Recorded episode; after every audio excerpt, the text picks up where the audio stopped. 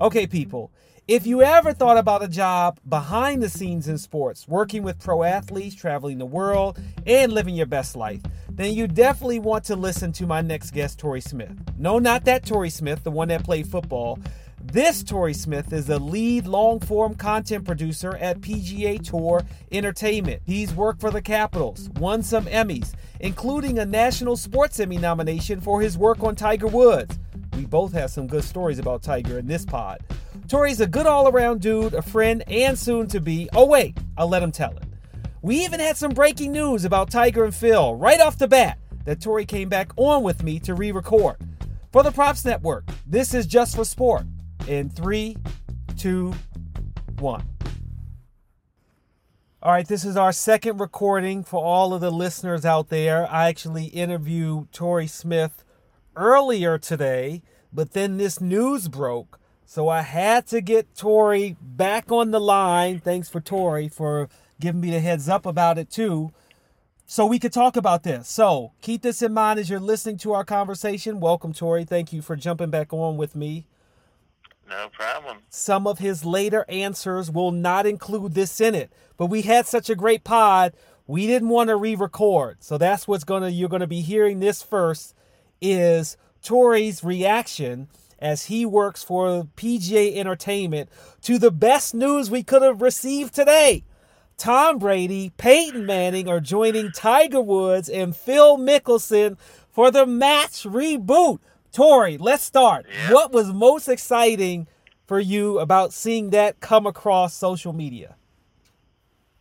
Um, well, obviously, you know the uh, star power of, of Brady and, and Manning uh, meshing with Tiger and Phil. Um, across sport, those are four humongous names, obviously. So um, having them all together, um, you know, the personalities, especially of, of those four guys, um, you know, Phil and, and Peyton are definitely known for, for being characters and, and having good sense of humor. Uh, Tiger has become a lot more fan friendly in the last couple of years, and then Brady is, is taking on this whole new endeavor in Tampa, where um, you know we we know what Brady is, but it's almost like a new chapter, and, and what a cool way to to start his career in Tampa with um, you know something off off field uh, like this event. The event is going to take place on TNT, but they don't have a date and location. The event will be called the Match Champions for Charity to raise donations for COVID 19 related uh, charity, too.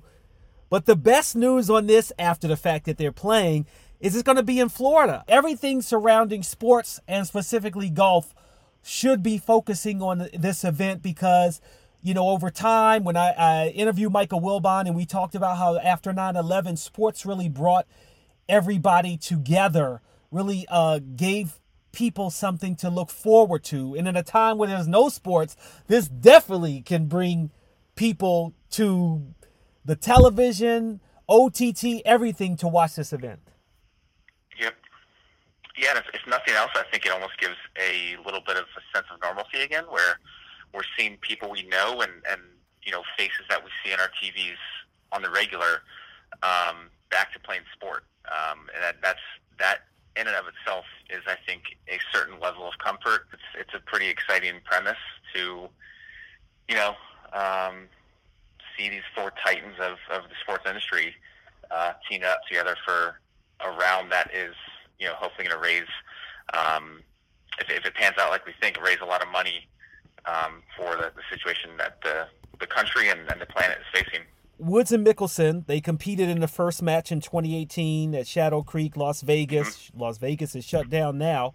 Um, Florida, the governor has said sports are essential.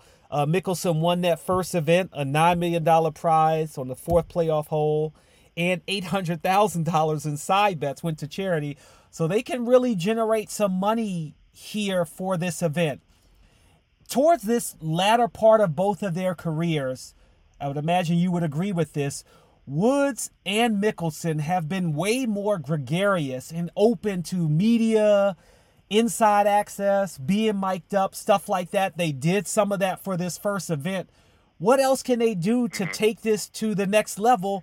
Because the first one, they didn't have fans there either. So that's okay to not have fans. I think maybe there were select people Um, I, I that part I'm a little murky. I don't quite remember, right. but you know maybe this one it's so even more so they can do something similar to what they did last year and raise a lot of money. Yeah, I mean, I, I think the next level is is almost exactly what this is. Um, one of the the criticisms I think of of the first iteration of the match was that you needed more personalities rather than just Tiger and Phil carrying it. Mm. Um, because you know, golf, golf is it's a sport where it takes place over four and a half hours for a round, and um, you know, it's it's a lot to ask two guys to be um, always on for that length of time. So, getting guys like a Brady and a Manning. Um, who can be, you know, additional characters in the story that unfolds on the course that day. I, I think that's going to be um, a huge element in, in just adding some additional drama and and perspective too of um, pros alongside amateur players. So it's pretty okay. cool.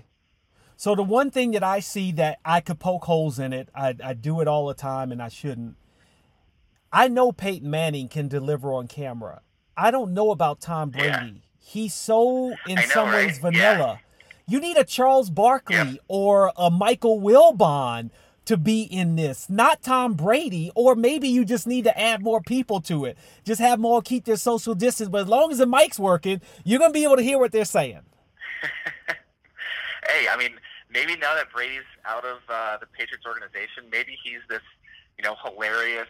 Um, he's Tom you know, guy Brady. that, that we haven't seen that sided before. You know, yeah. Now that the Belichick uh, handcuffs are up, and who knows? Who knows what kind of Tom Brady we'll see?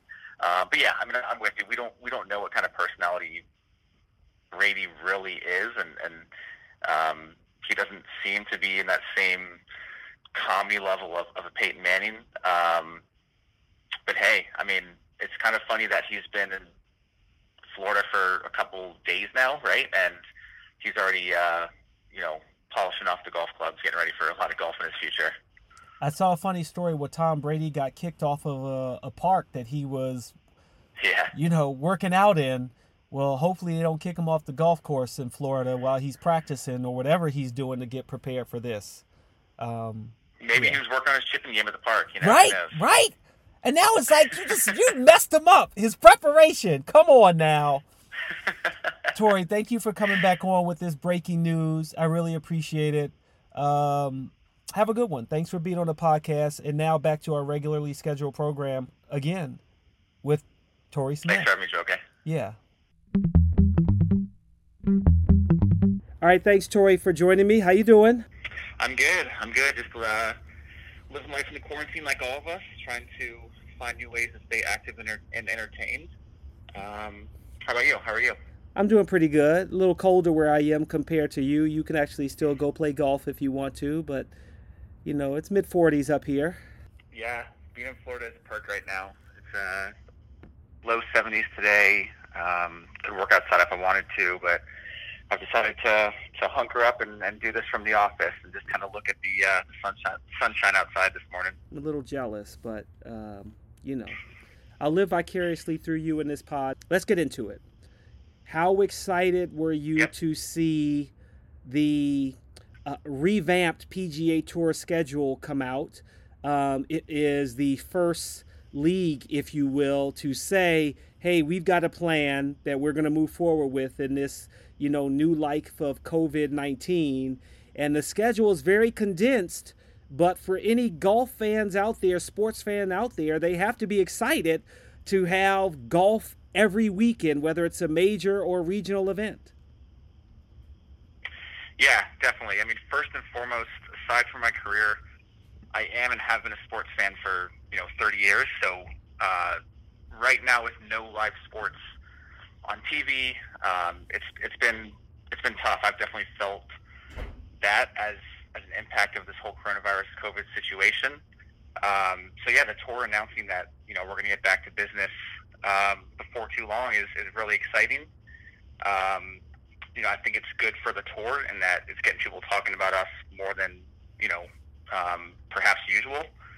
And uh, I think there's going to be a lot of eyes on our product um, like you said, being being the first back, that's always going to draw in some some new fans, and obviously core fans will come back um, like usual. But it could be a, great opportunity for golf to grow, um, in the coming months. And and being the entertainment side of the PGA Tour, how much have you missed covering golf? You know, and and telling stories just not just in general with with the golf golfers but the fans the tournament the travel. What do you miss most about it? And and what are you excited to go back to doing? Yeah you know it's, it's i'm in an interesting position with PGA Tour Entertainment um, and that i'm i'm a, the lead content producer of our long form side. So you know we're definitely keeping an eye on the weekly tournaments um, watching what's going on, but a lot of times our stories don't necessarily involve the week to week. We're looking at things on, on a broader picture, um, a broader scale of, hey, what are some trends we're seeing in the game? Um, who is this, you know, the next wave of young talent that's emerging? So in that sense, we have still been able to tell cool and interesting stories.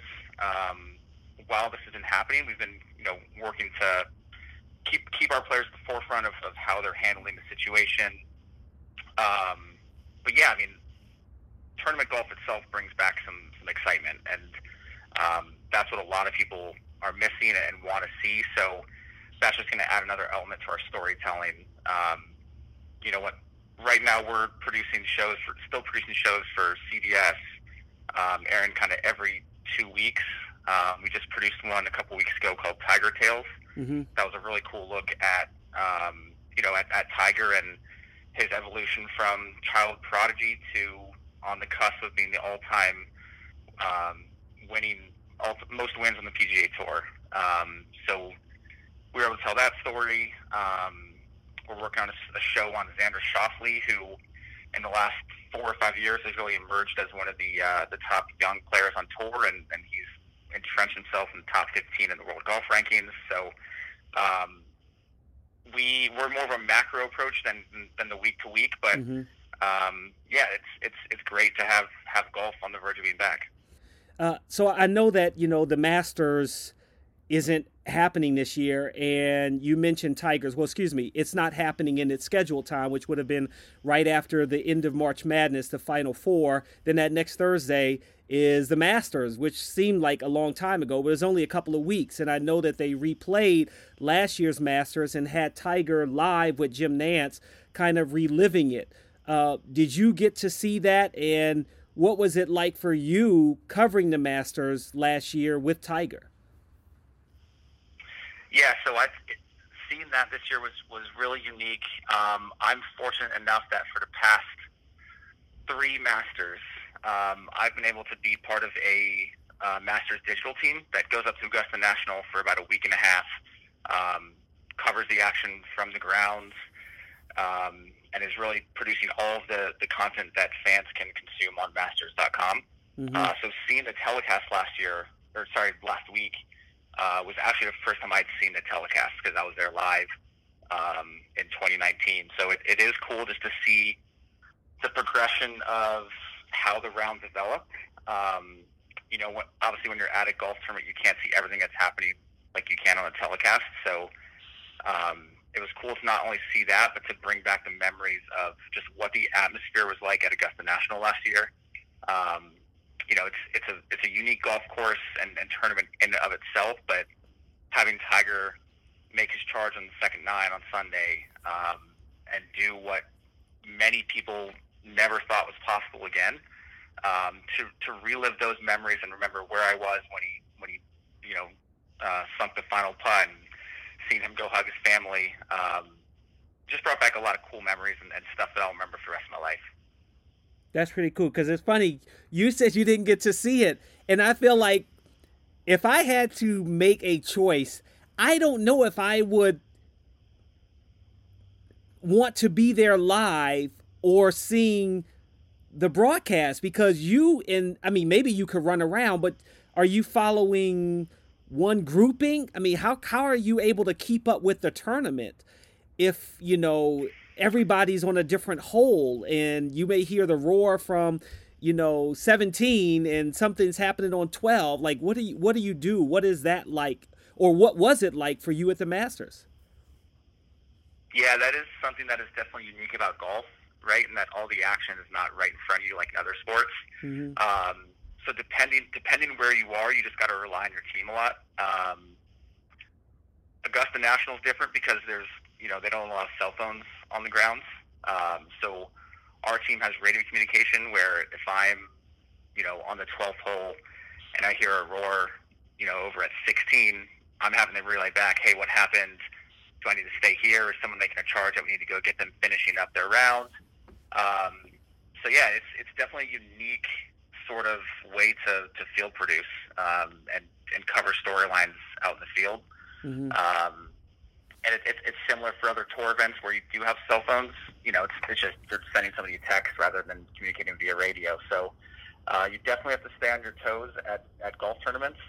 Um, and then you know, it's kind of just kind of sticking to your to your instincts, mm-hmm. um, trusting yourself to know where the storylines might develop, which guys you know are, are gaining momentum or seem to be hot, um, and making sure you can you can get yourself to the right place in the right time if you need to.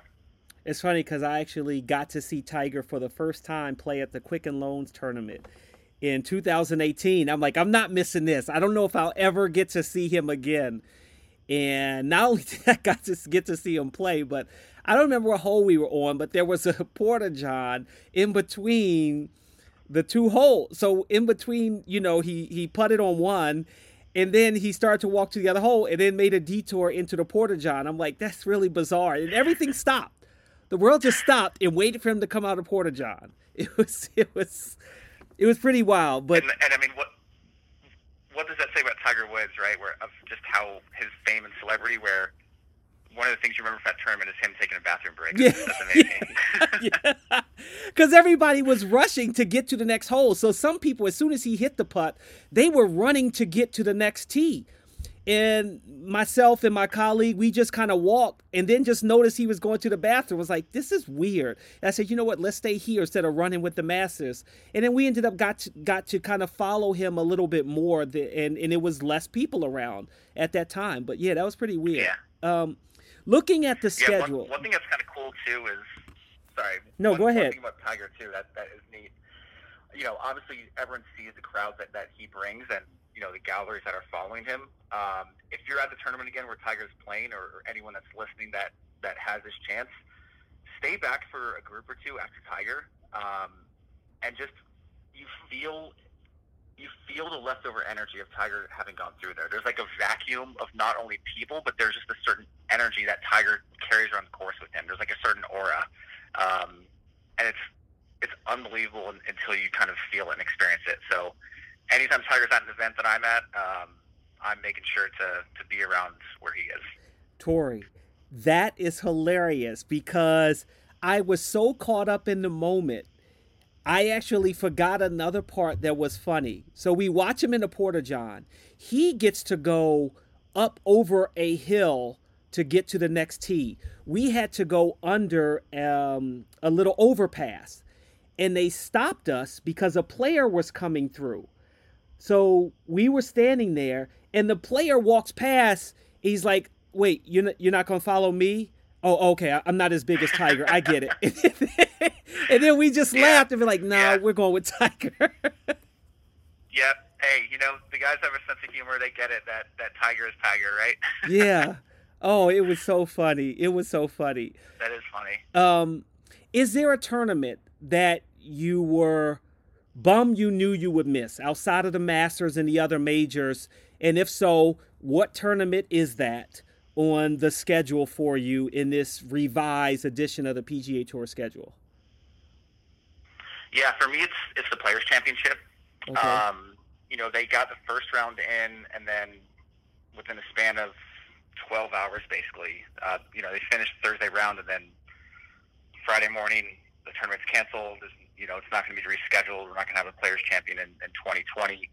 Um, and that tournament, not only is it local um, to where I'm at in Jacksonville, um, mm-hmm. but it's such a it's such an amazing course, um, and those last three holes especially create so much drama down the stretch, uh, particularly come come Sunday. Um, you know, you have the the 17th hole, that's the iconic Island Green, and you have the fans going nuts.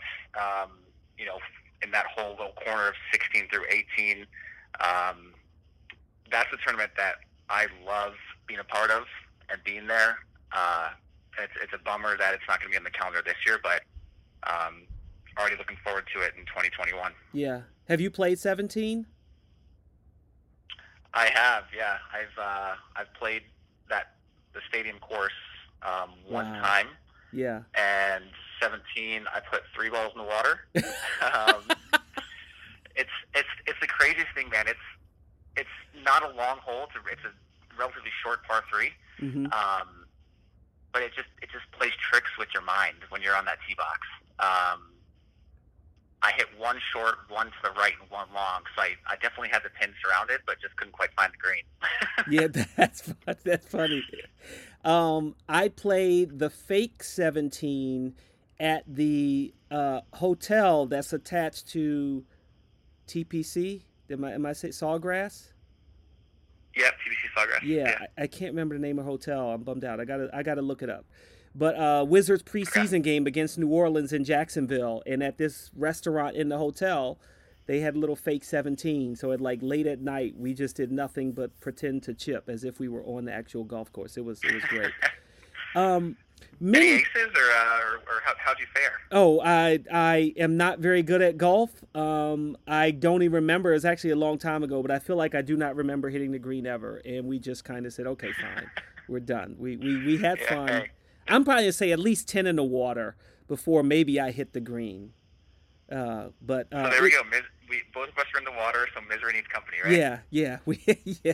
But it, it was it was a lot of fun. Uh, someday maybe I'll get down there to play with you. Um, okay, Yeah. many people in the sports world have talked about maybe after tennis, golf being the second easiest sport to come back because there is the ability for players to easily keep their social and playing distance, whether they're solo players, maybe two players in a group. And I thought the same thing too until I listened to a podcast that uh, Steve Sands was on. And he mentioned that he actually thinks that's not true because, yeah, you could play without the fans, which no one really wants to. No player, league, broadcast partner, sponsors want to do. But realistically, you got to think about the employees that have to put on the tournament, the travel for the, the golfers and other family members, whatever, to get to the tournament, and the sponsors. For example, the BMW Championship. BMW most likely can't be there. They can't bring their VIPs as part of the tournament. What are your thoughts on golf being one of the easier sports to return? And I'm saying that having already asked you about the PGA Tour being the first revamped schedule to come out and saying we're coming back to play. Yeah, I mean that's that's a great question. Um, quite frankly, I'm I'm glad that I'm not in a you know commissioner type position that's been having to make those decisions because um, I'm sure it hasn't been easy. Um, but yeah, I mean, I I think golf can be one of the first ones back, and, and obviously will be one of the first ones back um, because it, it does allow some social distancing, especially without fans.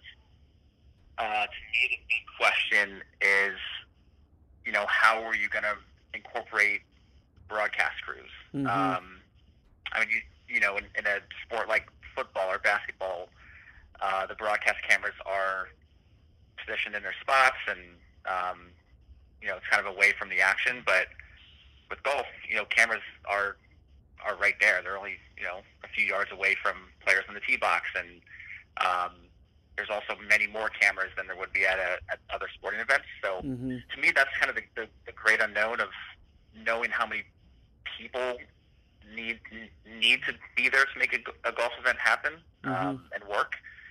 Um, that's that's I guess one of the, the questions for me that I'm still not quite sure about. But again, I know the PGA Tour leadership, um, as well as uh, you know leaders from other governing bodies of golf, are having those discussions, and um, I do not see it being an issue once once golf is back up and running. Yeah.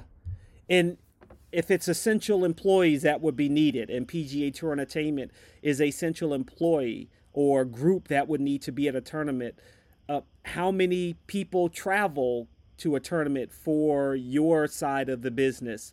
um, in in covering it? And have you had discussions of how that may change now compared to last season when you were traveling to a tournament? Yeah, definitely. I mean, that's that. It's still somewhat of one of the great unknowns um, because in a normal week, um, prior to, to any of the situation we're in, we could have PGA Tour PGA Tour Entertainment alone could have anywhere from, I mean, 25 to, to 50 people at the what? event. What? Um, yeah, because I mean, we have, you know, so many there's camera crews and producers and um, live teams, international teams. So it's a digital Mm. team. Um, wow. The numbers add up pretty quick, and yeah, I would I would anticipate that um, it's gonna it's gonna be a smaller number than that for the time being. um, you know, I don't I don't know for sure, but I would think just um, as we're all assessing personal safety and safety of others around us, that um, yeah, efforts to streamline essential staff will, will be put in place. It's it's interesting though. I mean, yeah, it's one of those things that there's so many things on the checklist that need to get done yeah. um, before before any sport is back. It's it's it's a daunting task, but uh, you know we'll make it happen. So outside of the Masters, if it's 25 to 50 people, how many people are you communicating with? And, you know, do you prefer to kind of pivot a little bit? Do you prefer the walkie talkie to communicate or you like the cell phone? Maybe you start a text chain or something like that? Uh, I actually prefer to walkie-talkie, to be honest, because Oh. I have an old iPhone with a unreliable battery. So there has been uh, there's been an occasion where I've had to scramble to the media center to uh, do some emergency charging, but that's that's another story, I guess. You got to Um, share that one. What tournament? What happened? Um, I mean, the, the one I remember was, oh, man, it was the Players Championship of 2017, maybe, maybe 18. Your favorite tournament? Um, I know, right? and and that's the one where we do have a lot of crews out there, and Yeah. we're having to coordinate, stay in touch with each other. Um, and yeah, sure enough, like I'm on, you know, the leaders on the 14th hole on Sunday, and I look down my phone, it's at like two percent. Um, so at that point, I know it's not going to make it through through the final round. yeah. Um, so I, I was proactive, and thankfully, I was able to get a text in time just to tell my fellow producers to start texting my uh, camera guy, yeah. who. I was going to be with the remainder of the round. Um, I felt bad for him because you know he's he's shooting content and, and framing up his shots, and you know his phone's buzzing in his pocket nonstop. But um, it's one of those things where you just got to kind of adapt on the fly and, and Yeah. make it work uh, with the situation you have in, you have in front of you.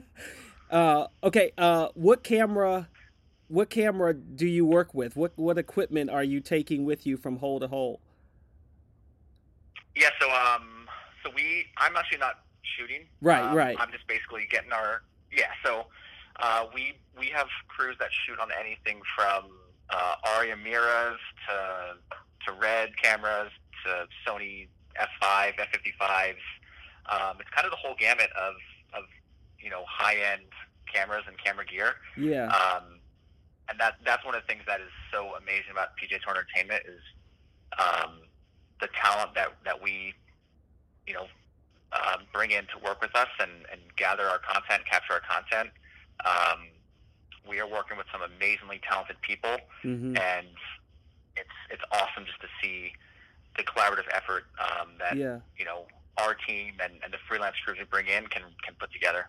So back to the original question, what you're on a text chain or chatting with what 10, 7 10 to 10 people? Yeah, yeah, it's probably probably about a dozen.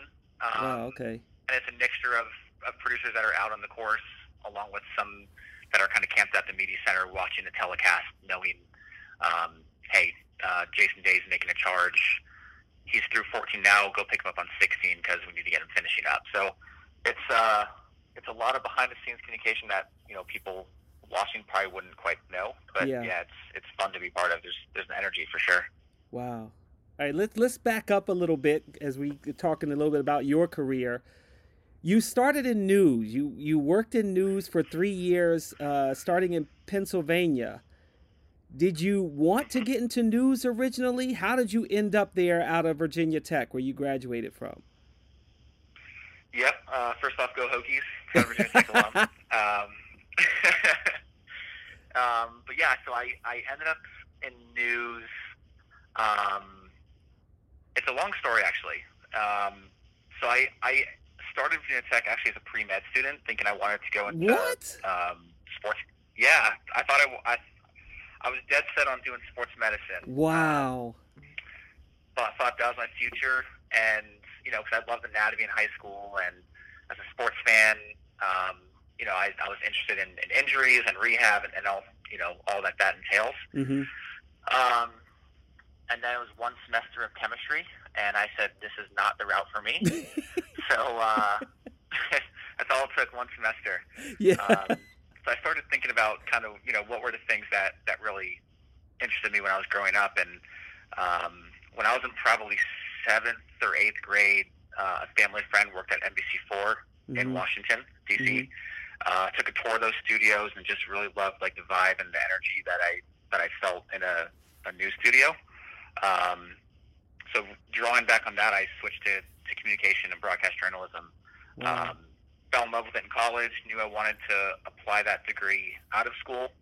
Um, so I started looking in, in news markets that were fairly close um, to the DC region, and uh, found a spot in Harrisburg, Pennsylvania, um, which was cool because as a hockey fan, the Cap, the Washington Capitals minor league team, the Hershey Bears, play about 20 minutes outside of Hershey. So uh, I knew I'd have some connection to my hometown still by being there. mm-hmm. And yeah, one thing led to another, and uh, started as a production assistant at um, the local CBS affiliate in Harrisburg, Pennsylvania. Okay, and so, but like at Virginia Tech, did you have a sports experience background? Did you cover Vatech sports, and then you still went into news? Was it the first job that you could get? Yeah, it was. It was essentially. Yeah, it was more more or less was the first job I could get.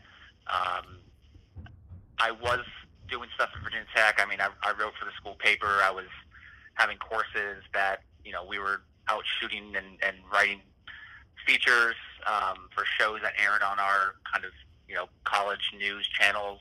Um, so I, I had the sports broadcast background in college, but Mm-hmm. um, you know, it's it's hard to get your foot in the door. Um, I think for any anybody that's young that is pursuing this Mm-hmm.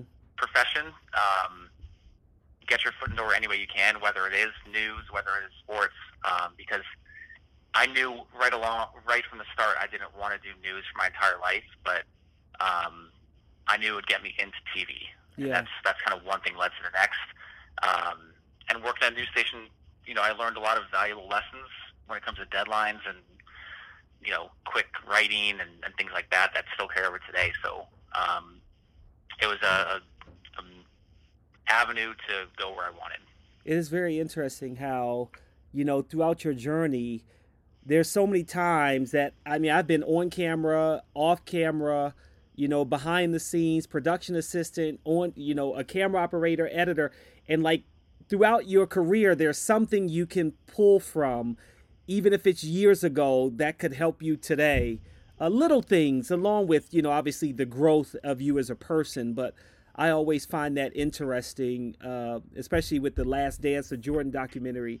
It made me remember the story of um, I was going to be, I guess you could say, the production assistant who was supposed to radio back to the truck when Michael Jordan walked in the building. It was um, Mhm. sometime in the early '97 season, but I had experience as a as the tape AD back in the studio working for WGN Morning News sometimes.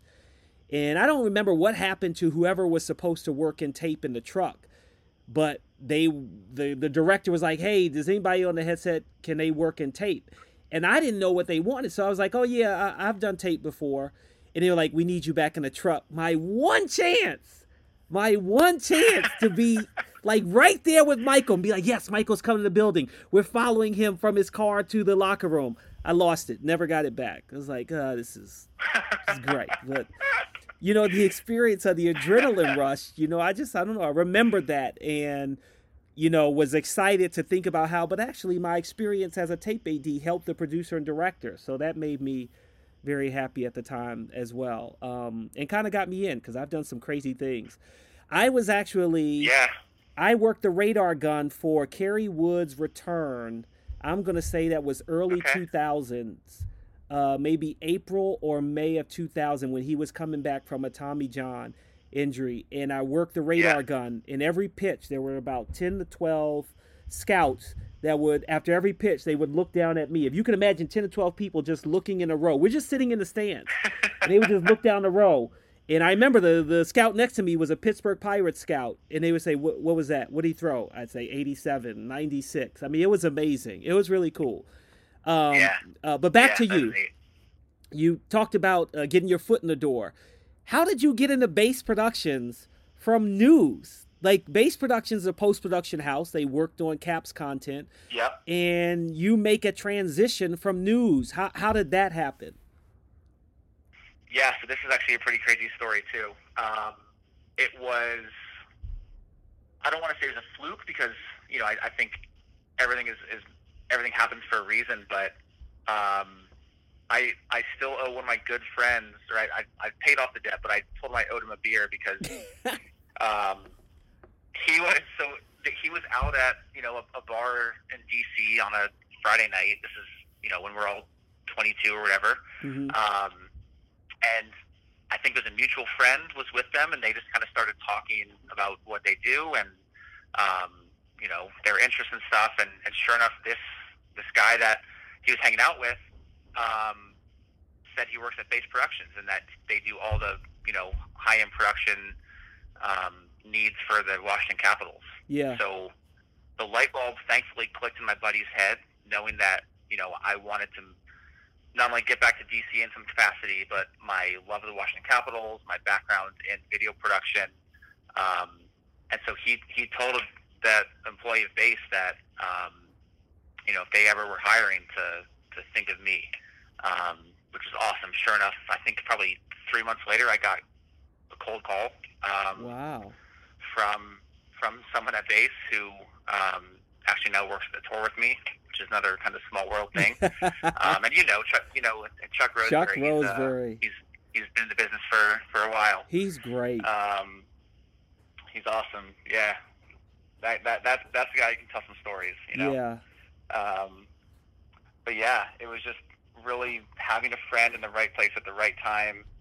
Um, that was nice enough to think of me, um, and and get the right people in touch with me. So um, I'm super grateful for how that how that worked out. Um, and I think now I'll probably send my buddy a, another virtual beer, having told the story again. what what was it like working there and, and covering the Washington Capitals? Uh, I can only imagine. I mean, they've been winning for probably your entire time that you were at base before until you left. Uh, unfortunately, won the Stanley Cup after you left. But what Yeah, was that I like? know, yeah. Yeah, well, sorry to bring that back up. What was that like for you covering hockey? Um, it was awesome. So I, uh, everyone that knows me knows that hockey is is my favorite sport. Um, you know, I grew up going to games with my parents. My parents were were Capitals season ticket holders. Mhm. Um, so literally, hockey has been in my blood since as long as I can remember. Remember. So yeah, having the chance to to go back and work for the team, and and not only work for the team, but um, being in production, you really get to see sides of players and the organization that you wouldn't in a, a role like an accountant, for instance. Yeah. Um, so you know, like sharing a locker room with Alex Ovechkin and Nicklas Backstrom and John Carlson, Yeah. um, and, and getting to know them on a semi-personal level was was pretty awesome. Um, one thing that's that's great about hockey, I think you hear it a lot, but every single player in every Caps locker room I've been in hmm is just such a nice human being and, and a great person. Um, I don't know what it is about about hockey, but uh, they're just such great guys and so respectful of the work we're doing. Um, even if they're having you know a tough day or don't want to talk after practice, um, you know, more often than not, they're going to give you the time and, and give you good, honest answers. So, Mm-hmm. yeah, it's it's definitely a uh, a part of my career that I look back on fondly, um, and especially as Ovechkin continues to set all these NHL records, Yeah. to know that I had a chance to work alongside, uh, in my opinion, the greatest goal scorer in NHL history Yeah. is uh, a pretty cool thing to, to have in my hat. Quick pivot. Best Ovechkin goal. I got mine. Best Ovechkin goal. Um, so the ones that immediately come to mind are the goal in Phoenix where he's on his back. Yeah, that's Uh, mine. Yeah, I mean that's it's hard not it's hard to beat that one. Um, Tori, that's it. You don't have to go anymore. He was on his back. He was shooting it literally above his head, skating, uh, sliding on his back, and hit it into the net. That's amazing. yeah, it's it's insane. Um, it, and uh, the reason I kept going is because it's just there's so many goals where, I mean, you look at his his career highlight reel and it's like his top five goals are just unbelievable. Like how Yeah. How anybody can pull that off, and then just his his quote unquote normal goals now, where he's you know taking slap shots from the point on the power play from his office. Yeah. Um, you know, people know you heard all the time. Goalies know what's coming, and they still can't stop him. Mm-hmm. Um, he's he's amazing, man. But I, it's gonna be a long time until we see a, a goal scorer like him again in the NHL, in my opinion. Yeah. Tell me your favorite Ovi story since we're on Ovi, or just something you remember from covering the Caps. Because again, you did long form on one of the great programs, Caps Redline. You won a few, a couple Emmys, a few Emmys for it. Uh, just talk about some one of your favorite memories from then. Um, OV related or, anybody? Any, I mean, Ovi related because I know like what how you're saying he's the greatest goal scorer, but it could be anybody. Just something that you reflect on a lot when you think about your days back covering the Caps. Yeah. Um, so OV, I mean, it's not it's not necessarily one singular story, but but just every time we did stuff with him, um, it's hilarious that he just he's he's a big kid. Like his his personality is, um, he's he hasn't let fame get to him in any way whatsoever, and Mm-hmm. he's always the first one just to like crack a joke or you know play a prank on the camera crew or or a fellow player while we're there. Um, he just has like such this likable personality that can almost come off as um, like sometimes it come off, comes off as shyness because early in his career there's a, somewhat of a language barrier when he was still learning the language. Mm-hmm. Um, but then now later in his career, it's like he's he's all out there just being the big goofball that he is. So that's that's what I really take away from Ovi. Um, I also have a really this is this is only kind of diehard hockey fans might know this one, so might not want to keep it for the podcast. But uh, Jay Beagle, Yeah. um, part of part of the cup winning team. Um, he's just like this incredible um, family man. We got to spend some time with his wife and his dog, and they had a newborn, not newborn, like a two year old daughter. Um, and we went to the zoo with them, got to take a behind the scenes um, tour of the, of the National Zoo in DC, and um, he's you know he's he's just a, a great guy and uh, one of the ones that kind of stands out to me as just being one of the nicer guys I've ever dealt with uh, Okay. in my profession. Oh, that's cool. Jay Beagle, I remember him when the Caps won Beaks, yep. the tournament, the the Stanley Cup. Where were you? What do you remember about it? And I know you love your job now, but were you bummed that you weren't covering the Caps just one or two more years to be able to see that in person, be a part of it? Yeah, I mean, I think I think it's natural, right? That Mhm. there's a little bit of well, first, first and foremost is excitement. So I don't I don't want that to um, I want that make sure that's clear that as a lifelong Caps fan to see the team and especially the core guys of Ovechkin, Nicklas Backstrom, Braden Holtby, and so on to see them win a cup. Um, I was I was you know couldn't believe my eyes. Yeah. Um, yeah, I mean, I, I did have thoughts of like, man, it'd be cool to be part of it, and you know, wondering like whether I would whether I would have traveled to Vegas and, and been part of that whole scene as they're you you know, raising the cup there. Um, but again, that that all pales in comparison to just the the sheer joy and excitement I had. Yeah. Uh, me and my wife, we were watching it in our um, at the time our apartment in Jacksonville, Florida, just the two of us. Um, I definitely had, you know, a bottle of champagne ready that I cracked right afterwards, popped right afterwards. Um, you know, she goes to bed after, you know, that team takes its turn raising the cup. And I want to say I stayed up till about 4 a.m. just watching post-game coverage and, and replays of the win. Yeah. Yeah, it was, uh, it's just one of those nights that I never thought I would see in my lifetime. And I think a lot of Caps fans felt that way back then. But thankfully, the boys got it done, and uh, we live in a new world now where the Caps are winners. Yeah, yeah, we do.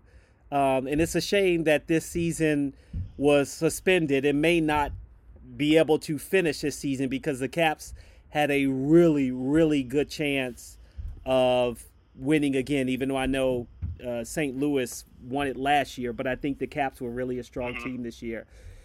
I remember being in the building in DC when they won it, and I saved a bunch of confetti and my champagne bottle from our celebration that night.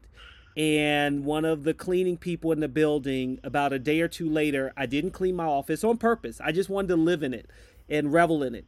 She mm-hmm. cleaned up all of the confetti, which I didn't want. I was really sad. And she took my champagne bottle and threw it away, which I wanted to keep for Oh, eternity. no. Veuve Clicquot. Oh yeah, Ted was he was doing it right. Boy, we celebrated that night.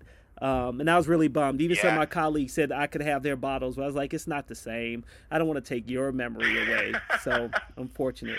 Right? Um, what was well, it like? was the parade? I know you you Oh, yeah. parade, and uh, we had a chance to meet up afterward. Yeah, covering the parade was n- not just out of control, but I normally obviously cover basketball. You were on the hockey side, I was on the basketball side. And they were like, Yep. look, this is all hands on deck. So I'm literally behind the scenes at the parade. My job was to do some behind the scenes and kind of like candy shots of the all of the double decker buses going by, following some of the sponsors. So one of my main sponsors I had to follow was Anheuser Busch, and there they brought the Clydesdales in, uh, and I literally uh, was running from bus to bus. I was so tired.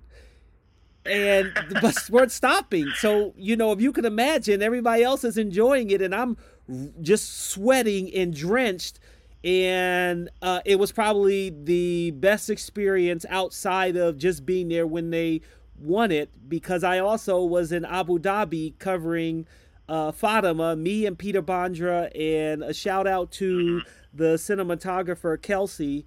Um, we got the shot of Fatima uh, doing the trick shot that Peter Bondra was so impressed with. So I was riding in a convertible Mustang with her for part of the parade, just reveling in the Caps winning, reveling in a reunion of seeing her again, and then running from bus to bus. It was just, it was amazing, and I'm glad you got to experience that too. Yeah, that's awesome. Um, okay, Yeah. how did you go from hockey to golf, from ice to the greens? Was that a tough transition? Uh, like you mentioned, you're you know still doing long form content, but the storytelling has to be different somewhat, right? It is different. Um, I think the biggest difference for me, or the, or the biggest kind of, um, you know, reality check was how many players there are on the PGA Tour. Um, coming from working for for a team where, okay, in a hockey team, there's you know 25 guys. Uh, basketball team is even less. Um, Fifteen. in golf, you know, there's yeah, with with with uh, hundreds of players that are competing on the PGA Tour each year. Um, it's been it's been a fun journey to really force myself and and be able to um, learn about each player's backstory and the journey they've made they've taken to the PGA Tour, um, what their interests are. So as the leaderboards are shuffling through, I can see any name and um, kind of spit out a few facts about each guy. And I think my wife is still kind of amazed that I can do that. Um, but uh, you know, it's it's when we're telling these guys stories, we want to know as much about them as we can, and uh, that's a fun part of the job is to get to know what makes players tick and uh, why their career means so much to them. And do you get their backstory? Is there like a a bio that that maybe media public relations or media relations puts out that kind of helps you? And is some of it kind of reading articles and doing some of your own maybe some pre-interviews as you get to know the players? What's kind of maybe the percentage of where you kind of learn about their backstory? Yeah so it's a mixture of all of the above. Um, i'd say a lot of times we are working with our communications player relations teams to mm-hmm. um, to really find opportunities uh, to to find players' interests and um, plan shoots that will allow them to to explore those those interests. So. Mm-hmm. Um, you know, if, if we hear a, a player loves fishing, we're going to try to schedule like a cool fishing trip in his hometown, and um, you know, go with him for that as he's kind of in his element.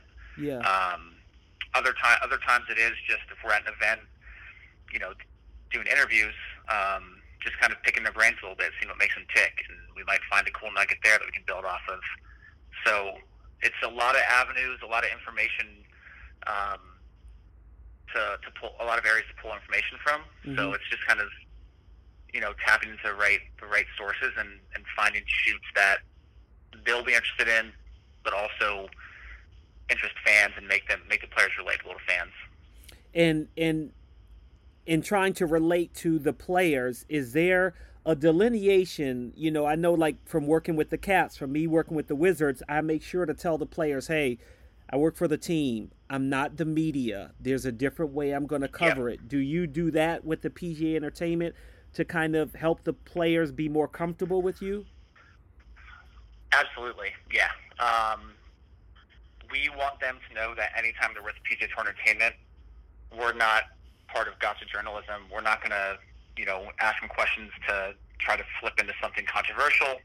Um, we want them to view us as kind of an extension um, of their brand, where they can they can promote themselves through us, if that makes mm-hmm. sense. Yeah, yeah, that totally makes sense. Um, what has it been like for you? You know, you you love hockey, uh, you play golf, you love golf. To be inside the ropes, what was that experience like for you when you first went to that first tournament? And did something happen that was different or that you didn't know ahead of time that was really eye opening for you that was different from being at a golf tournament as a fan? Yeah, so uh, it's funny. My so my first uh, tournament working was the 2015 Players Championship. That tournament always seems to keep popping up, doesn't it? Yeah. Um, so 2015 was a it was actually a pretty historic Players. Uh, Rickie Fowler made a ridiculous charge on the back nine on Sunday. Um, I think he went like six under through his final five holes and went eagle birdie birdie on his final three to force a playoff. Um, so that was my first event, and the excitement of that final round. Uh, if you haven't seen it, I definitely recommend trying to find it at the telecast from that Sunday mm-hmm. um, and pick it up right around probably like 4:30 p.m. in the afternoon. Um, because it, it was it was just so electric and watching it and being a part of it, um, hearing the fans and, and how they were just getting so into the tournament that's when I was like, all right, this is going to be a, cool gig. Um, you know, I, I, obviously I knew it was going to be fun coming down here, but when I saw that, that was like that light bulb moment. Like, wow, this is this is going to be something different in a really cool way. Yeah. Do, um, do you get to play most of the courses that you are working on, maybe before a tournament or after? Um, I wish I did. Yeah. Um, I have haven't quite gotten that perk yet. Um, a lot of it is because you know we're there when we're traveling to tournaments. It's in tournament conditions and tournament ready, so mm-hmm. um, they wouldn't want to hack like me going out there and making divots and um, you know doing all that. So um, I do have some coworkers that have played uh, a handful of courses, um, and it's mostly just like on their own recreational time. Yeah. Um, you know, whether it's planning a trip to you know across the pond to play some of the um, Open Championship courses Mhm. or um, really anything around the country, um, whether it's Torrey Pines or Pebble Beach. Um, yeah, there's there's some coworkers that have a pretty impressive resume of uh, golf courses that they've played. What's the best course you've played outside of the one right there in your backyard? Um, it's a good question. I'm so spoiled because being down here, I just play. There's there's two courses at TPC Sawgrass. There's the stadium course, which Yeah. is the tournament course, um, and there's a second course called Dye's Valley. Um, Yeah. And that that valley course is a lot of fun. So I, I would probably say that one. Wow. TPC Sawgrass is like a golfer's paradise, man. It's Yeah. crazy. We that's funny, uh, and I guess that's part of perk of, of having a job down there, right? Year round, it's beautiful weather, beaches, and golf. You can't beat it. Yeah, no question about it. Yep. I know you love other sports. You mentioned hockey. Uh, we're all dealing with without sports, dealing, you know, living life without sports. What else are you watching? Maybe another sport that you miss. You know, watching old games. We mentioned, you know, reliving that Masters from last year. How do, how are you getting by without sports? And I know that there are bigger things in the world that it's not about oh boohoo I'm missing sports, but just you know how are you coping? Um, yeah, I mean, thankfully we live in a world where uh, streaming and, and Netflix is a thing. Um, we've been we've been my wife and I have been doing a lot of streaming. Um, I I'm ashamed to admit this, but we've actually never watched The Wire. So we are um, we are midway through the third season right now, and we're burning through those episodes pretty quickly. wow. Uh, so, so that's been fun. I know you and I have talked a little bit, but Yeah. um, you spent some time in Baltimore, and uh, it's it's a crazy reality that that you know show portrays. Yeah, it's one of my favorite of all time. Uh, oh my gosh, wow. Yeah, it definitely takes me back. Takes me back. Uh, man. Yeah, Okay, so you're watching yeah. that. Bunk yeah, was my favorite we have a lot detective. Wendell Pierce is the actor, but he's my fa- he was my favorite. yeah, yeah, yeah, yeah. He's, Yeah. Uh, I mean, there's so many good characters in that show. Yeah. Um, And the writing, the writing's great. And, um, but aside aside from that, we've gotten into things like The Masked Singer. That's just like a guilty pleasure that we've uh, stumbled upon. Yeah. Um, you know, getting a lot of yard work done. We are we're expecting our first child in September, so um, there's a lot to do there. That's keeping us busy. So it's Congratulations. bit of yeah, thank Yeah. you. Um, Now you'll never watch It's, uh, television again once the baby's born. You're done. that's right. It's just me sleep sleep time instead of television, right? Yeah, yeah. That's funny. but yeah, I think I think preparing for that has been taking up a lot of our time too. Yeah. Just making sure we're ready to be mom and dad. That's going to be awesome. Congratulations. It, it'll be quite an experience for you. You know, you could have me on your pod if you decide to do one about new new fathers cuz you're going to you're to need a lot of uh, you know, help. And I know you got some family to help you there too. Um hey, Yeah, I I can only imagine. yeah, uh, it's going to be great though. Uh, uh, and so, as I start the podcast, the intro, your name is Tori Smith. And when I 1st met you, of course, the first person I think of is the NFL player Torrey Smith. Um, Yep. You got to have some funny stories of people thinking that you are that Torrey Smith, either restaurant, when they get an email from you, something. Tell me something. Yeah, so so two come to mind. Um, the first one is when I was a student at Virginia Tech. Torrey Smith was at was playing at Maryland at that same time. hmm Um, so I, I don't remember the year. It was probably like 2007 something like that. But I'm with all my college friends. We're in one of our apartments watching uh, Tech at Maryland, Yeah. and we start hearing like Torrey Smith with a catch. Torrey Smith, you know, uh, making this Tech defense look bad. Da da da. So my friends are like, you know, giving me a hard time there. They're like, dude, what are you doing? Like, you're killing us. Um, so that was that was kind of like my first the first time I got to know who Torrey Smith was. Yeah. You know, the other Torrey Smith. the Um, other Tory Smith. That should be your yeah, Twitter yeah, handle, by the way. The other Tory Smith. I know, I know, I should, right? the the other one where I kind of had a face to face interaction was um, I was at a store. Actually, I think it was at, at Kettler um, Mhm. getting some ice skate sharpened, and I go to pay, and, and the girl asks for my name, and I just say, I think I just get my last name. I said Smith. I'll pick up a Smith. So she's like, all right, can I can I see your credit card? And I was like, yeah, sure. So I show her my credit card, and she looks at it. She goes, Tori Smith. I was like, yeah. She's like, you don't look like the wide receiver though. I was like, I was like, yeah. I mean, he's he's definitely uh, more athletic than I am, and um, you know, he he. I, I'm, I'm not an NFL build by any means. and he's so, an African uh, American compared but- to you. yeah, that that too, that too. so then I, I pulled my license to to verify that I am in fact uh, Torrey Smith. Wait, you had to get your wife in there to validate? No, my my no, my license, my license. Oh, oh, okay, okay, okay. Yeah. Um, That's the. and yeah, thankfully, thankfully she believed it, and I was able to get my skate sharpened for you know whatever ten bucks or whatever it was. Yeah. So uh, yeah, it was that. Those are two that that instantly come to mind, and they're kind of funny to to think about. Yeah, so at least it wasn't getting on an airplane or something for skates. No kidding. Um, Yeah, seriously. but you love like you mentioned you you didn't have an athletic build or, or like Torrey Smith, but if you could go back and be a pro athlete, would it be hockey? Like, did you always play it? Yeah, it would be, and it's it's not only because my love of the sport. Um, I think it's it's a it's fortunate for those guys that most of them can walk around the grocery store and not be noticed. Um, because yeah, I mean they're certainly athletic, but they're not freakishly athletic like Mhm.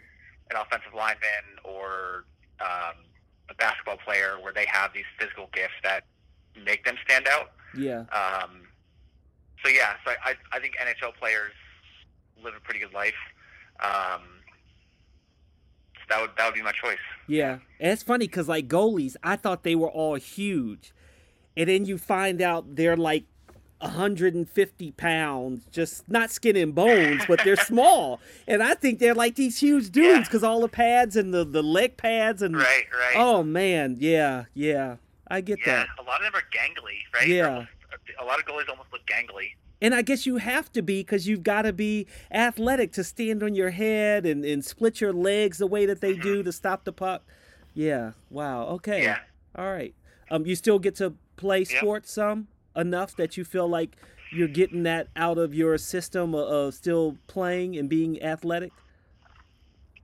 Yeah, yeah. It's it's uh it's a steady dose of golf and hockey down here in Florida. Yeah. Um, sprink- sprinkle in some intramural kickball, and Oh. uh, that's that's what we're doing. You know, Yeah. walking the dog too. Let you know, get some steps in throughout the day. Yeah, that's cool. Torrey, thank you so Yeah. much. You did a great job. Hey, I'm thanks so okay. I'm appreciative of you coming on just for sport, and hopefully for everyone that's listening. If they didn't like the stories, maybe if they want to go in this profession, they learn something about what it's like to work for a hockey team, work for the PGA Tour in their entertainment division, and being a producer. And I wish you the best and congratulations on uh, what is sure to be an exciting time as you await the birth of your first child. Um, yeah, thank yeah, you thank you. I. I appreciate it, and and it's funny. Um, I was I was nervous coming on here because usually I'm the one asking questions, not answering questions. Yeah. So it definitely makes me appreciate, you know, um, the uh, the other side of it when you're in when you're the one having to answer questions. It's not always easy. It So- isn't. It isn't. Now maybe when you go and talk to Tiger, you you'll understand what he's going through, or maybe for realistically, it'll be that rookie that you cover on the PGA Tour that they're learning to uh, how to answer questions. So that's cool. Thanks, Torrey. yeah, yeah, for sure. Appreciate it. All right, thanks, Joe. Okay, have a good one. And that's a wrap for another Just for Sport. Thank you very much for listening. I want to thank Torrey Smith, especially for coming on the pod and re recording when we got that Tiger and Phil reboot news. Please continue to listen, share, and leave a review. You can catch past pods and subscribe for future ones on Apple Podcasts, Stitcher, iHeartRadio, Google Podcasts, Spotify, Pandora, and more. Thanks for listening. Ciao for now.